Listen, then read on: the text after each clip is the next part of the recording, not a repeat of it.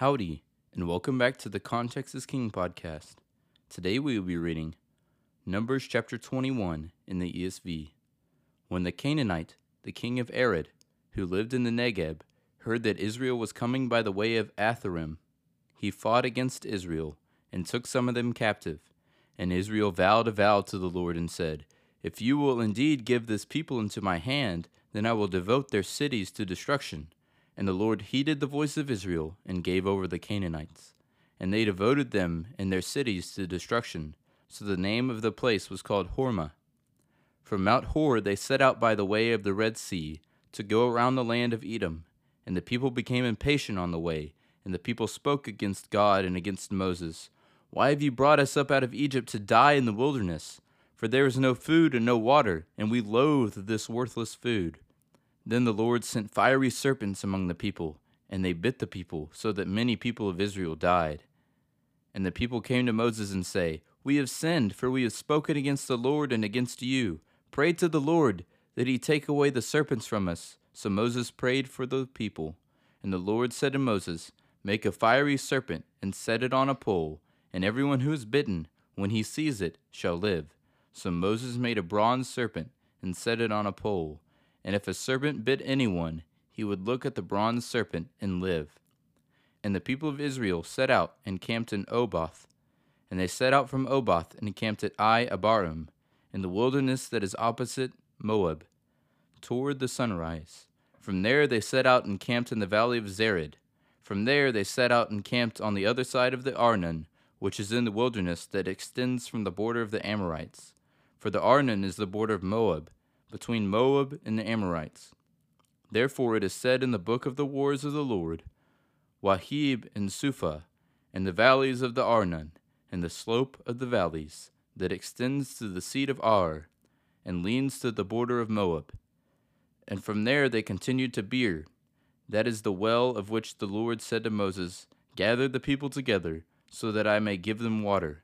Then Israel sang this song Spring up, O well, sing to it the well that the princes made, that the nobles of the people dug, with the scepter and with their staffs. And from the wilderness they went on to Mattanah, and from Mattanah to Nahaliel, and from Nahaliel to Bamoth, and from Bamoth to the valley lying in the region of Moab, by the top of Pisgah, that looks down on the desert.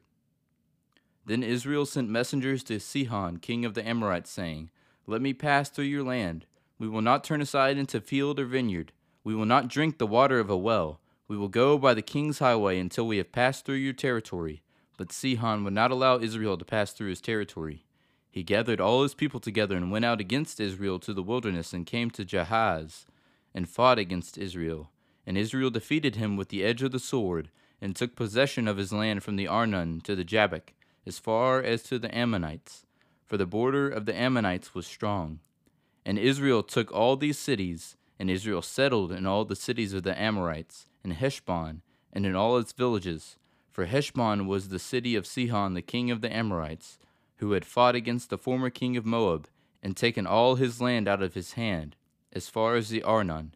Therefore the ballad singers say, Come to Heshbon, let it be built, let the city of Sihon be established. For fire came out from Heshbon, flame from the city of Sihon.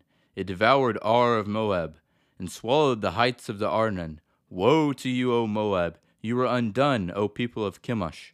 He has made his sons fugitives, and his daughters captives, to an Amorite king, Sihon. So we overthrew them. Heshbon, as far as Dibon, perished. And we laid waste as far as Nophah. Fire spread as far as Medeba. Thus Israel lived in the land of the Amorites. And Moses sent to spy out Jazer, and they captured its villages and disposed of the Amorites who were there. Then they turned and went up by the way to Bashan. And Og, the king of Bashan, came out against them, he and all his people, to battle at Edrei.